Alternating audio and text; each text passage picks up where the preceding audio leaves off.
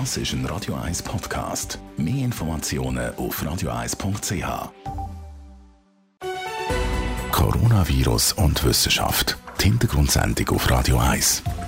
Der renommierte Wissenschaftsjournalist Bernd Glocker, Gründer vom Internetportal higgs.ch und der Radio 1 Chefredaktor Jan von Dobbel erklären, was man zum neuen Coronavirus SARS-CoV-2 weiß und ordnet aktuelle Studien und Erkenntnisse ein.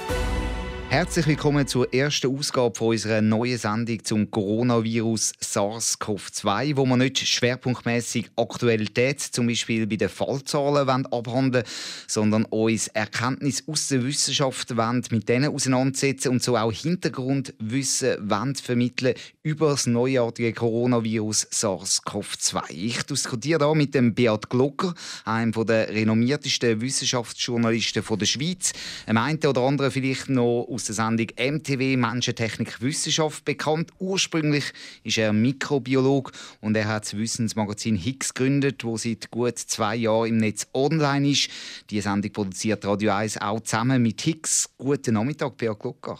Ja, danke Jan von Dobbel, dass ich Sie im Radio 1 dabei sein Wir wollen wirklich gerade zum Anfang klarstellen, äh, Sie sind kein Virolog oder Epidemiolog, sondern eben ursprünglich Mikrobiolog. Warum sind Sie jetzt da für diese Sendung als Experte richtig für das Thema Coronavirus? Eben, wie gesagt, ich verstehe eigentlich zu wenig von ähm, Epidemiologie, von Virologie, von Infektiologie, aber ich bin dank dem, dass ich äh, ein mikrobiologisches Grundwissen habe, befähigt, all diese Sachen zu verstehen. Und durch das, dass ich seit über 30 Jahren Wissenschaftsjournalist bin, habe ich auch die Eigenschaft, dass ich kann äh, Zusammenhänge sehen, auch Sachen, die vielleicht die Wissenschaft manchmal noch recht kompliziert vermittelt, eben abbrechen, so dass es möglichst viele Leute im Publikum verstehen. Und eben, es gibt ja eine große Zahl von aktuellen Artikeln, die da zu dem Thema erscheinen. Und wir haben das Gefühl, es kursiert auch viel oberflächliches Wissen in der Bevölkerung. Das ist eigentlich der Grund, warum wir gefunden haben, wir starten jetzt so eine Sendung, eine tägliche Sendung, Montag bis Freitag, wo wir da versuchen, Wissen zu vermitteln. Das ist auch aus Ihrer Sicht äh, wichtiger Punkt. Im Moment läuft die Berichterstattung fast ein bisschen wie eine Sportberichterstattung ab. Oder? Man kommt kaum nah mit äh, Infizierten und Toten zu zählen in verschiedenen Ländern und verschiedenen Regionen. Und äh, auch die Wissenschaftler kommen im Moment kaum nah mit den seriösen Sach äh, Fachpublikationen überhaupt alle zu lesen. Es ist ein unglaubliches Tempo auch in die Wissenschaft hineingeraten und da gibt es auch manchmal Sachen, die ein bisschen weniger sorgfältig gemacht sind, das ist klar. Aber äh, darum finde ich es gut, dass wir jetzt nicht auf Rekordjagd gehen, sondern eben auf Hintergrundberichterstattung. Und vielleicht noch als Disclaimer, wir tun hier die Regeln vom Social Distancing natürlich einhalten. Wir sind auch nicht physisch zusammen im Studio, sondern ich sitze hier bei Radio 1 alleine im Studio. Und, und ich in Winterthur auf der Redaktion von Higgs, genau. Genau, jetzt aber wenn wir mhm. doch direkt in das Thema natürlich einsteigen. Es gibt viel Gerüchte auch jetzt um das ganze Coronavirus SARS-CoV-2. Eines der wichtigsten oder von denen, die sich am meisten verbreitet, ist, dass es ja eigentlich vergleichbar ist mit einer saisonalen Grippe, dass es dort äh, viel höhere Todesfallzahlen gibt. Allein in der Schweiz bis zu 2500 Tote pro Jahr. Aktuell sind wir in der Schweiz bei rund 50 Todesopfern, knapp 50 Todesopfern von SARS-CoV-2. Da gibt es viele Leute, die sagen, eigentlich ist das Panikmache, eigentlich ist das Virus gar nicht so gefährlich. Ja, also zuerst muss man sagen, Krankheit ist ja auch nicht das Gleiche, oder? Ähm, es ist ein wesentlicher Unterschied ist, in, ist in, der, in der Art, wie sich Krankheit zeigt. Und ein ganz wichtiger Unterschied ist, dass von SARS-CoV-2 Kind praktisch symptomfrei bleiben, oder? Und bei der Grippe trifft es Alte und Junge. Ähm, also sind auch Babys ähm, können Grippe bekommen. Und das ist ein ganz wesentlicher Unterschied, wenn man nachher über die Epidemiologie, also über die Verbreitungsgeschwindigkeit und Verbreitungsmechanismus redet. Also das es sind nicht die gleichen Krankheiten. Das muss man mal von der Krankheit her selber ganz klar festhalten. Es ist nicht das Gleiche. Was heißt denn das? Was, Was ist der Unterschied da? Dass zum Beispiel bei der, bei der Grippe können, äh, Kinder können Grippe haben das, das weiß jede Mutter, jeder Vater, wo mal eine Woche lang ein, ein grippöses äh, oder ein grippales Kind die hat. Und jetzt bei SARS-CoV-2 oder bei Covid-19, wie Krankheit heisst, äh, sind Kinder wohl infiziert, das weiß man, aber praktisch symptomfrei. Und ähm, das ist mal ein wesentlicher Unterschied. Auch bei den Symptomen gibt es einen Unterschied. Äh, Fieber gibt es bei beiden, aber Gliederschmerzen ist beispielsweise typischer für Grippe und weniger für Covid-19. Ähm, Husten ist bei beiden, aber nicht ganz genau der gleiche Husten. Also es ist auch medizinisch ist es nicht die gleiche Krankheit. Und, und dann eben, wie sie sich ausbreitet und bezüglich der Sterblichkeit. Also das sind ganz andere, ganz andere Sachen. Gehen wir jetzt vielleicht gerade mal zu der Sterblichkeit. Da kursieren ja extrem viele verschiedene Zahlen. Man redet von einem halben Prozent, man redet von einem Prozent. Wenn man zum Teil Zahlen von Italien anschaut, dann ist man da weit, weit, weit drüber über diese Zahlen. Wie groß ist die Sterblichkeit? Kann man da etwas sagen? Ganz ehrlich, man kann es nicht sagen. Man weiß nur, dass sie relativ hoch ist, je nachdem, wo man schaut. Es ist von Land zu Land verschieden. Je nachdem, in welcher Altersgruppe man schaut, ist sie auch verschieden. Also man kann sagen, bei, bei äh, Covid-19 oder bei der Corona-Infektion kann man sagen, dass je älter das Menschen sind, desto äh, mehr sind sie wirklich mit dem, mit dem Tod bedroht. Das kann man sagen. Und wenn bei der Grippe 0,1 Prozent der Leute ähm, wo Grippe haben, stirbt, das heißt eine von 1000, dann ist es äh, bei SARS-CoV, je nachdem, wo, wo man schaut, bis, bis 3%. Aber wenn man die ersten chinesischen Statistiken angeschaut hat, dann ist es bei den Personen um 80 Jahr ist, ist sie 30 Prozent ungefähr, oder? Also es ist eigentlich fast müßig zu sagen, wie hoch ist die Sterblichkeit von dieser Krankheit, weil viel wichtiger ist bei dieser Krankheit, wie ist die Ausbreitung und dort liegt eigentlich das wahre Problem bei der, bei der Epidemiologie. Oder? Und genau auf die Ausbreitung, man sieht jetzt, die Fallzahlen die nehmen stetig zu, sehr stark zu, rasant zu. Jetzt geht Italien, auch in der Schweiz, fast 1000 neue Ansteckungen, die man gemessen hat. Warum breitet sich das so schnell aus? Was ist da vielleicht auch der Unterschied zu einer normalen Grippe? Also ich muss zuerst noch etwas zu den Zahlen sagen. Die Zahlen sind sehr trügerisch und darum rede ich eigentlich nicht gerne über Zahlen. Ganz einfach so das blödes Beispiel, vielleicht wenn ein Land nicht den Test macht dann hat sie keine Fälle. Also je genauer man anschaut, desto mehr Fälle gibt es natürlich auch. Und jetzt ist es so, dass man am Anfang äh, in, in China, wo, wo der Ausbruch gekommen ist, hat man äh, alle Menschen, die um einen, um einen Patient herum sind, der positiv getestet worden ist, haben wir alle Menschen mit oder ohne Symptome getestet und hat durch das ein recht genaues Bild von den Infektionen bekommen, weil man eben auch solche angeschaut hat, die kein Symptom hatten. Aber es ist irgendwann so schnell gegangen mit den Infektionen, dass man aufgehört hat, eigentlich symptomfreie Menschen zu, zu äh, analysieren oder zu testen. Das heißt, bei den heutigen Zahlen, die sind eigentlich viel zu tief. Die können viel höher sein, weil symptomfreie Menschen können das Virus schon haben, aber wir testen sie nicht. Und darum ist es, ist es ein bisschen müßig, eigentlich über die Zahlen zu reden. Wichtig ist, sie steigen schnell und wir kennen Dynamik, wie sie steigt, oder? Und die ist exponentiell. Das ist nicht einfach eine Kurve, die stetig langsam aufgeht, sondern es ist so fast vergleichbar mit einer Explosion. Irgendwann macht es Paff und dann geht es fast senkrecht auf, oder? Mhm. Und das hat damit zu tun, wie die Ansteckungsdynamik von, diesen, von dieser Krankheit ist. Und da unterscheidet sie sich auch ganz deutlich von der saisonalen Grippe. Wie genau unterscheidet sie sich von der saisonalen Grippe? Kann man da auch einen Vergleich ziehen? Ja, da kann man gut einen Vergleich ziehen. Ähm, äh, die saisonale Grippe, da sagt man, die Ansteckungsquote, äh, die Wissenschaft redet da von so einem R0-Wert. Das heißt, äh, es ist die Basis-Reproduktionszahl. Das ist nicht wichtig, wie die heißt. Aber wichtig ist, ein Mensch, der Grippe hat, steckt etwa 1,1 andere Menschen an. Wenn keine Immunität in der Bevölkerung vorhanden ist. Äh, komme ich nachher darauf zurück. Und SARS-CoV-2 ist die Ansteckbarkeit 3,3 oder bis zu 3,3. Sagen wir 3, um es einfach zu rechnen. 1 versus 3. Also bei der saisonalen Grippe kann jemand jemand anders anstecken. Bei, bei, bei der Corona kann jemand 3 anstecken. Und jetzt kommt der große Unterschied. Die Zahlen beziehen sich auf, wenn keine Immunität vorhanden wäre. Aber bei der saisonalen Grippe gibt es natürlich Immunität. Erstens durch äh, Impfungen. Und zweitens gibt es eine Grundimmunität, weil ja ein ähnliches Virus letztes Jahr bei der letzten Grippewelle schon vorhanden war, gibt es einige Leute, die natürlicherweise schon geschützt sind. Das heißt, die wahre Ansteckung ist tiefer als eins. Und bei äh, SARS-CoV-2 ist die Ansteckbarkeit von drei. Das heißt, drei werden angesteckt, weil es gibt keine Impfung und es gibt keine ähm, Basisimmunität, wo, weil die Krankheit ist noch nie da war. Also das macht es so viel gefährlicher, dass es sehr, sehr viel schneller geht. Und also, das ist Gefährlichkeit, nicht die Sterblichkeit, sondern die Ansteckbarkeit ist gefährlicher. Und das heißt quasi, es ist nicht dreimal schneller, wo sich verbreitet, sondern weil wir keine so Immunität haben, weil wir auch keine Impfung haben, wenn wir das bei der Grippe natürlich mhm. haben, wo sich viele Leute impfen lassen, mhm. heißt das, es ist noch viel mehr als dreimal so schlimm.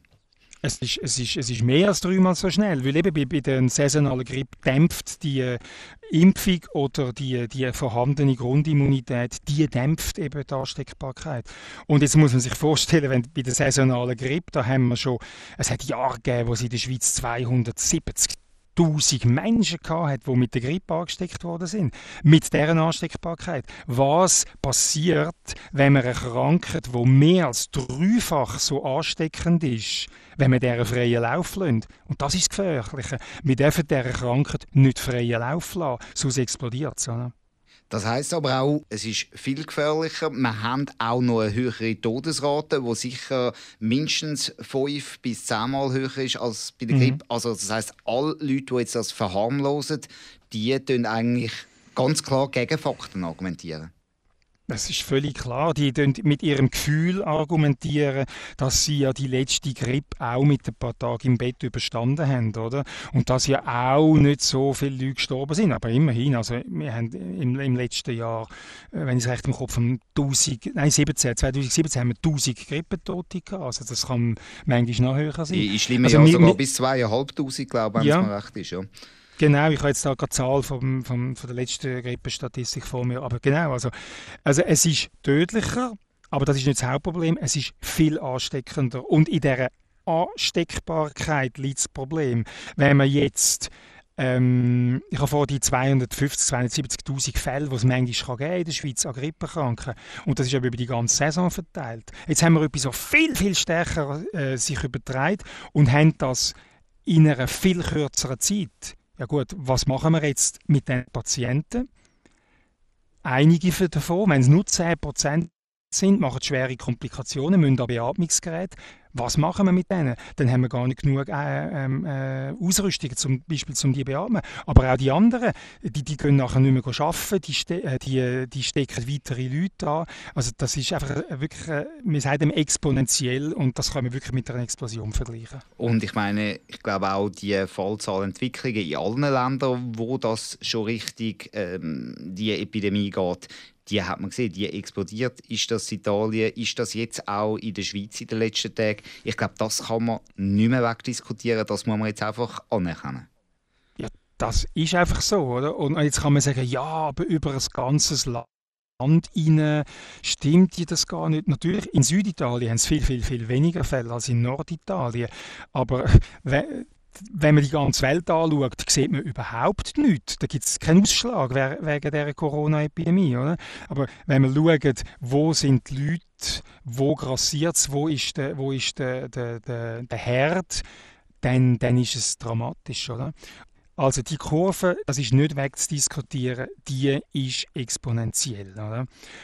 Und man hat aber gesehen, dass man sie abschwächen kann man kann sie abschwächen, indem man Massnahmen ergreift. Und das ist nicht Medikament oder Impfen, weil das gibt es nicht. Aber die Massnahme muss dort hingehen, dass man eben die höhere Ansteckbarkeit nicht zulässt. Und das ist nur möglich, wenn man die Menschen nicht mehr zueinander lässt. Oder? Und die Länder, wo, wo die rigorosesten Massnahmen ergriffen haben, die haben es geschafft, die steil ansteigende Kurve abzuflachen. Allen voran Taiwan und, und, und China. Das wird ja oft gesagt, China, autoritäres Regime und so, die haben das können, aber Taiwan ist ein demokratisches Regime und die haben einfach gesagt, wir müssen es machen, sonst, äh, und, und hat große Zustimmung bekommen von der Bevölkerung. Und äh, es ist auch möglich, in demokratischen Ländern ähm, äh, so rigorose Massnahmen machen, wenn die Bevölkerung mitmacht. Wie wichtig ist es vielleicht in dem Zusammenhang auch, dass ja auch erwiesen ist, dass man schon ansteckend ist, bevor man Symptome hat. Das macht das Ganze wahrscheinlich noch viel schwieriger, weil dann muss man gesunden Leuten sagen, auch ihr seid das Risiko, auch wenn ihr gar noch nichts spürt. Das ist extrem schwierig, oder? Ich fühle mich topfit, ich kann gut joggen, aber verbreite das Virus schon. Dann, dann so einem Mensch zu erzählen, er soll dann auch nicht mehr ins Büro oder ins Restaurant gehen, das ist sehr schwierig. Und da muss man einfach etwas von der, von der ähm, von der Dynamik von dem Virus versteht. Tatsächlich, man kann sich noch gesund fühlen, aber man ist schon Spreader, wie man sagt, also man versprüht das Virus schon. Und bei Kindern sowieso. Kinder sind ähm, ein höchstes Risiko. Darum haben wir die Schule geschlossen, weil die haben sehr oft keine oder nur ganz, ganz milde Symptome. Und die merken nicht, dass sie haben, aber sie verbreiten es. Und nachher gehen sie am Abend das Grosse besuchen oder der Großpapi im Altersheim. Und dann haben sie es, ohne zu wissen, jemandem übertragen, der eben zu der Höchrisikogruppe gehört. Auch ja. da gibt es natürlich Stimmen, die sagen, das ist alles nicht erwiesen, da erzählt man einfach irgendetwas. Gibt es da wissenschaftliche Fakten, die das belegen, dass genau eben auch Kinder und auch Leute, die nichts spüren, da ansteckend sind? Ja, ja natürlich. Also das, das kann man also ich kann jetzt nicht eine Studie mit, mit dem Autor und, und Publikationsdatum zitieren, aber das, das, ist, ähm, das, ist, das, das hat man können zeigen, dass Leute, die infiziert sind, symptomfrei, es streiten ist es ein Tag, ist es zwei Tage oder wie viele Stunden bevor der Krankheit ausbricht, ist man schon ansteckend. Ähm, das wird, nur zeigen, wird sich nur zeigen, wenn man jetzt das noch ein paar Monate oder Jahre beforscht. Aber Tatsache ist, dass man schon vor den Symptomen ansteckend ist. Ich glaube, das heißt, es ist klar, Maßnahmen sind sinnvoll vom Social Distancing. Das wollen wir da auch nochmal unterstreichen. Das mhm. soll man wirklich einhalten und zwar nicht auf Befehl von oben herab, das logischerweise auch, aber auch einfach, weil es Sinn macht, weil man sonst wirklich in eine noch größere Krise laufen. Ja, also in einer größeren, wir laufen genau in die Krisen hinein, wo eigentlich die, die epidemiologischen Modelle zeigen, was wird passieren, wenn wir nichts unternehmen. Und jetzt kann man sagen, okay, wir machen Maßnahme 1, Maßnahme 2 und die bewirkt das und das. Ähm, und anfangs äh, von dieser Woche ist in England eine Studie veröffentlicht worden, die haben das einfach mal durchgerechnet. Und haben gesagt, okay, wir nehmen da, so und so viele Leute halten sich an, an, an die Distanzregeln, so und so viele Leute missachten sie, so und so viele Leute äh, gehen ins Spital, so und so viele gehen nicht ins Spital, weil sie sagen, ich kann die Heime in, in Heimquarantäne auskurieren, so und so viele machen nachher ähm, äh, Komplikationen, von denen, die Komplikationen machen, müssen so und so viele Beatmungsgeräte und so weiter. Also das, da gibt es hunderte von Faktoren, die man in so eine Kurve muss reinrechnen muss. Und dann kommen die englischen ähm, Forschenden zu einer krassen, krassen Prognose, weil wir werden nie 100% äh, Durchsetzung haben von diesen, von diesen Massnahmen. Und dann sagen die es, also es wird fünf Monate anhalten. Mhm. Und das ist nachher... Äh, äh, bis, wir, bis wir es im Griff haben. Also, je schärfer die Massnahmen, desto mehr ist der Erfolg zum Kurven abflachen. Und das haben die Länder bewiesen, A, wo scharfe Massnahmen gemacht haben und B, die Länder, die die Spartmaßnahmen ergriffen haben, nicht zuletzt Italien und auch die USA. Ne? Wir werden diese Sachen sicher auch in weiteren Sendungen noch vertiefen. Wenn ich mich auch ein bisschen im Internet auf die Sendung vorbereitet habe, Recherchen betrieben habe, dann kommen doch auch immer wieder Leute, die sich als Fachleute mindestens ausgeben, die ziemlich das Gegenteil erzählen. Zum Beispiel der Wolfgang Wodarg, äh, SPD-Politiker, Pneumolog in Deutschland, wo ein Video veröffentlicht hat, wo weit, weit über eine Million Mal schon angeklickt worden ist, wo sagt, das ist alles Humbug. Die Coronaviren kennt man schon lange, die gibt seit 1960 sind die festgestellt worden. Man hat SARS, man hat MERS auch gehabt, auch äh, Erkältungs-Coronaviren. Das ist alles gar nichts Neues. Ja, die Aussage ist, sorry, Herr Dr. Wodarg, die ist komplett falsch. Oder? Weil er sagt, Coronaviren sind nichts Neues und dort hat er recht. Aber er, er ignoriert, dass es die verschiedensten Arten von Coronaviren gibt. Oder? Also Coronaviren, das ist eine Virenfamilie. Und ich mache gerne, was ist eine Virenfamilie? Eine Virenfamilie, wenn man schaut bei den Tieren, Familie, zum Beispiel Bären sind eine Familie und da gibt es den Eisbär und den Schwarzbär und den Braunbär und den Pandabär und die wohnen alle an einem anderen Ort, die fressen alle etwas anderes, verhalten sich völlig anders. Äh, wie, wie kann man sagen, Corona gleich, also Bär ist nicht gleich Bär und Corona ist nicht gleich Corona. Bei Corona gibt es harmlose Erkältungsviren. Die Corona heisst jetzt ja nur, weil sie eine bestimmte Form haben, mit so einer kronenartigen mhm. Struktur, mit, mit diesen Spitzchen drauf. Oder? Mhm. Im Rasterelektronenmikroskop sieht man die Spitzchen, die aussehen wie eine Krone. Also es gibt harmlose Erkältungsviren und es gibt massiv tödliche äh, Viren wie MERS, SARS. Ähm, und, und wenn da jemand sagt, Coronaviren gab es schon immer, machen nicht so ein Geschrei, dann ignoriert er einfach äh, Fakten. Und, also er lügt. Punkt. Hm. Also wir müssen festhalten, es hat schon immer Coronaviren gegeben. Es sind vier, glaube ich, auch beim Menschen im, im Umlauf, die auch saisonal immer wieder kommen. Aber das sind total unterschiedliche Viren. Ja, und das, wo jetzt reden wir vom SARS-CoV-2, das ist mit äh, Erbsubstanzanalyse, also RNA-Sequencing hat man gemacht, ist beleidigt, das Wesen hat es noch nie gegeben. Das ist noch nie ähm, entdeckt worden. Und jetzt sagt der, der Herr Wodarg, ja, das hat man einfach nicht gesucht. Und das ist völlig unplausibel, die, die Behauptung, weil es, es gibt weltweite Datenbanken, wo jedes Genom von jedem Lebewesen, das auf dem Planet jemals gesehen worden ist, abgeleitet ist. Das sind jetzt, glaube 380'000 Genome sind in dieser Datenbank hinterlegt. Und wie kommt er darauf, dass man ausgerechnet ein Virus, wo im Mensch vorkommt und könnte krank machen, dass man das ausgerechnet das nicht gesehen hat? Das unterschätzt einfach völlig die Arbeit Leute, die das machen und ist in dem Sinne auch eine Verniedlichung oder sogar eine Frechheit. Er sagt ja auch, dass man, wenn man jetzt nicht speziell nach dem würde suchen mit den 10'000 Toten, die wir aktuell weltweit gut haben, dass, man, dass diese Zahlen dann eigentlich gar nicht in den Statistiken würden auftauchen. Hat er denn da recht? Ja, natürlich. Wenn, wenn, wenn man keine Polizei hat, dann findet man keine Verbrecher, oder? Also wenn man nicht sucht, dann kann man keine Statistik machen. In dem Sinn hat er rein sprachlich recht, oder? Aber ähm, wenn man jetzt etwas Neues entdeckt hat und man sieht, dass Menschen schwer krank werden und nachher schaut man, was ist bei denen allen gemeinsam und jetzt sieht man, hups, die haben alle genau das Virus. Die haben nicht irgendeinen lange bekannten Coronavirus. Die haben genau SARS-CoV-2. Und dann muss man also schon ziemlich ignorant sein, um zu sagen, ja gut, die haben das zwar alle, aber da, da, ist, kein, da ist kein Grund, oder? Ähm, dann soll er einen anderen Grund nennen. Dann soll er sagen, warum sterben in einem italienischen Altersheim an einem Tag 17 Menschen? Dann muss er das erklären, oder? In der Wissenschaft kann man ja schon zweifeln, das ist ja okay und das ist ja das Wesen von der Wissenschaft. Mhm.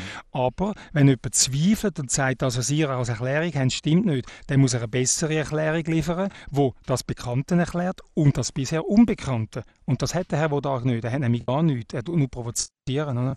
Er hat auch gesagt, dass die Tests, die man hat zum Coronavirus-Infektionen, also mit SARS-CoV-2 nachzuweisen, dass sie viel zu wenig spezifisch sind. Die würden auch auf andere Coronaviren anschlagen und darum sagt man bei viel, viel zu hohen Zahlen. Auch das ist nicht komplett falsch. Das schlägt auf andere Coronaviren an, aber es ist nicht relevant, weil die gar nicht beim Menschen vorkommen, oder? ja, genau. Also er ist ja sprachlich, er ist ja nicht dumm, der Mensch, oder? Und er tut dann das alles so formulieren, dass er eigentlich ein bisschen recht hat, oder? Das neue Testkit, äh, wo von Christian Drosten von der Charité Berlin entwickelt worden ist, das ist nicht 100% spezifisch, aber eine Kreuzreaktion gibt es zum Beispiel auf das Coronavirus, wo aber nur Kamel befällt. Und ich glaube nicht, dass man in einem italienischen Altersheim bei 17 Menschen, die gestorben sind, genau das Kamelvirus findet. Oder? Also das müsste dann auch mal noch erklären, der Herr Wodag. Und, und sonst gegen SARS-CoV-1, das ist also die ursprüngliche Krankheit SARS, die vor ein paar Jahren eben schon mal für Schlagzeilen gesorgt hat. Das erste SARS-Virus, Coronavirus, das spricht nicht an in dem Test. Und die anderen, die normalen Erkältungs-Coronaviren, sprechen auch nicht an. Also ähm, die Behauptung, der Test sei zu wenig spezifisch, ist falsch. Äh, auch die Behauptung ist falsch, dass das ein Inhouse-Test ist, ist auch falsch. Äh, die Forschungsgruppe stellt den Test im sogenannten Open Access, das ist das Prinzip bei der Wissenschaft, wo man einfach seine Daten zur Verfügung stellt, stellt das allen zur Verfügung. Ähm, äh, der, der, Entdecker von dem, oder der Entwickler von dem Test verdient auch nichts daran. Ähm, das die ganze Konstruktion, man macht das nur um den Test zu verkaufen, ist ein Hirngespinst. Man muss vielleicht schon auch noch sagen, es theoretisch würde der Test auch anschlagen auf ein anderes Coronavirus, das es bei den Menschen gegeben hat, aber das kursiert einfach schon lange nicht mehr. Das heißt, das ist schon lange ausgestorben und darum ist auch das nicht relevant. Darum kann man sagen, mit diesen Coronavirus-Tests, die man hat, mit denen findet man wirklich die Fälle, die jetzt an dem neuartigen Coronavirus erkrankt sind. Ah, so ist es genau. Und wenn's aufs, wenn man plötzlich mit dem jetzigen Test eine bisher ausgestorbene Krankheit entdecken würde, dann würden ja alle Wissenschaftler auf das springen und sagen, wow, die kommt wieder, oder? Genau wie man sagt, wow, Tuberkulose kommt wieder. Also nur weil man das nicht mehr hat, sagt man nicht, äh, das, das gibt es nicht mehr. Wenn man es nämlich dann würde entdecken dann würde man aus dem äh, die Story machen oder, oder eben den Fall machen. Ja.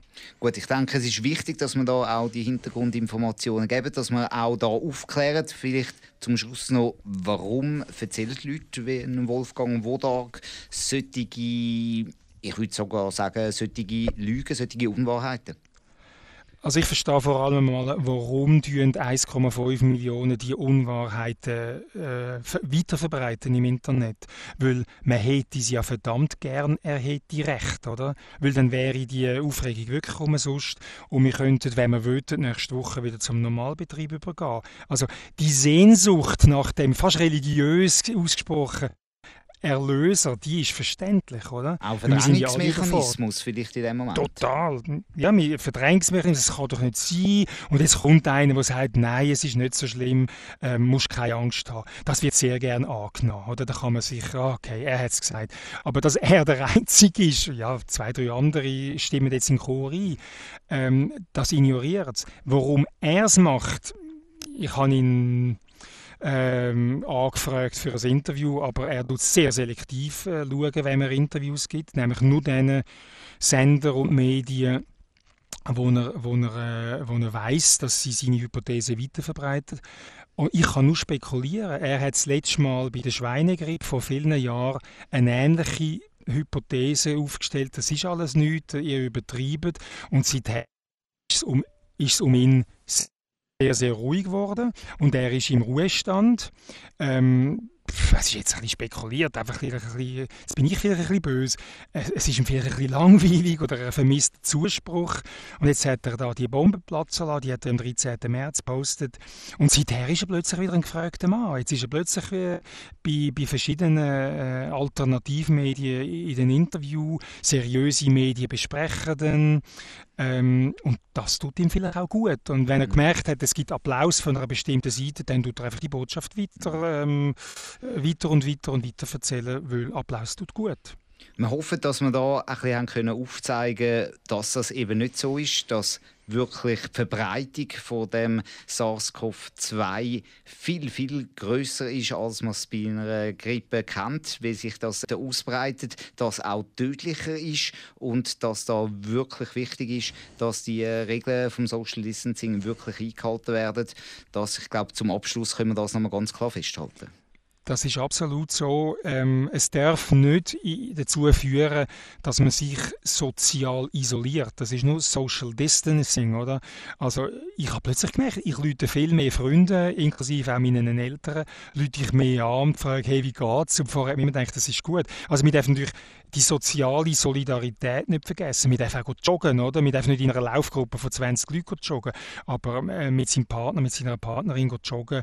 Wo man eh schon zusammen in der Wohnung äh, lebt, oder? Ja, dann, dann kann man sich auch so etwas gut zu gut tun, oder? Aber die Szene, die man am letzten Wochenende am Zürichsee gesehen hat, wahrscheinlich auch an anderen äh, schönen äh, Gegenden, wo junge Leute einfach gehen, gehen Party machen und sogar noch mit dem Corona-Bier anstoßen, gerade trotz, die möchte ich eigentlich wirklich nicht mehr sehen für das nächste Wochenende, weil das ist einfach äh, kindisch und gefährlich. Danke vielmals, Bert Glocker, dass Sie sich Zeit genommen haben. Wir wollen mit dieser Sendung wirklich auch versuchen, Hintergründe aufzuzeichnen, erklären, warum dass man da wirklich in einer Krise ist und dass wichtig ist, dass jetzt alle miteinander mithelfen, dass man die äh, dynamische Ausbreitung von dem Virus kann abbringen. Darum machen wir das auch von jetzt an täglich, vom Montag bis Freitag, immer nach dem 4 hier bei Radio 1 und natürlich auch als Podcast bei Hicks und bei Radio 1 kann man das, die Sendung nachlesen. Wir wollen Wissen verbreiten, wir wollen mehr Hintergrund verbreiten, damit wir die Krise noch stoppen können. Besten Dank, Björn Glocker. Ja, danke vielmals. Bis am Montag dann. Bis am Montag. Coronavirus und Wissenschaft. Die Hintergrundsendung auf Radio 1 mit dem renommierten Wissenschaftsjournalist Beat Glocker vom Internetportal higgs.ch und dem Radio 1 Chefredaktor Jan von Dobbel. Ab sofort vom Montag bis am Freitag nach dem 4 Uhr auf Radio 1 und als Podcast auf radio1.ch und higgs.ch. Weil das Wissen rund ums neue Coronavirus SARS-CoV-2 für uns alle wichtig ist. Das ist ein Radio 1 Podcast. Mehr Informationen auf radio1.ch.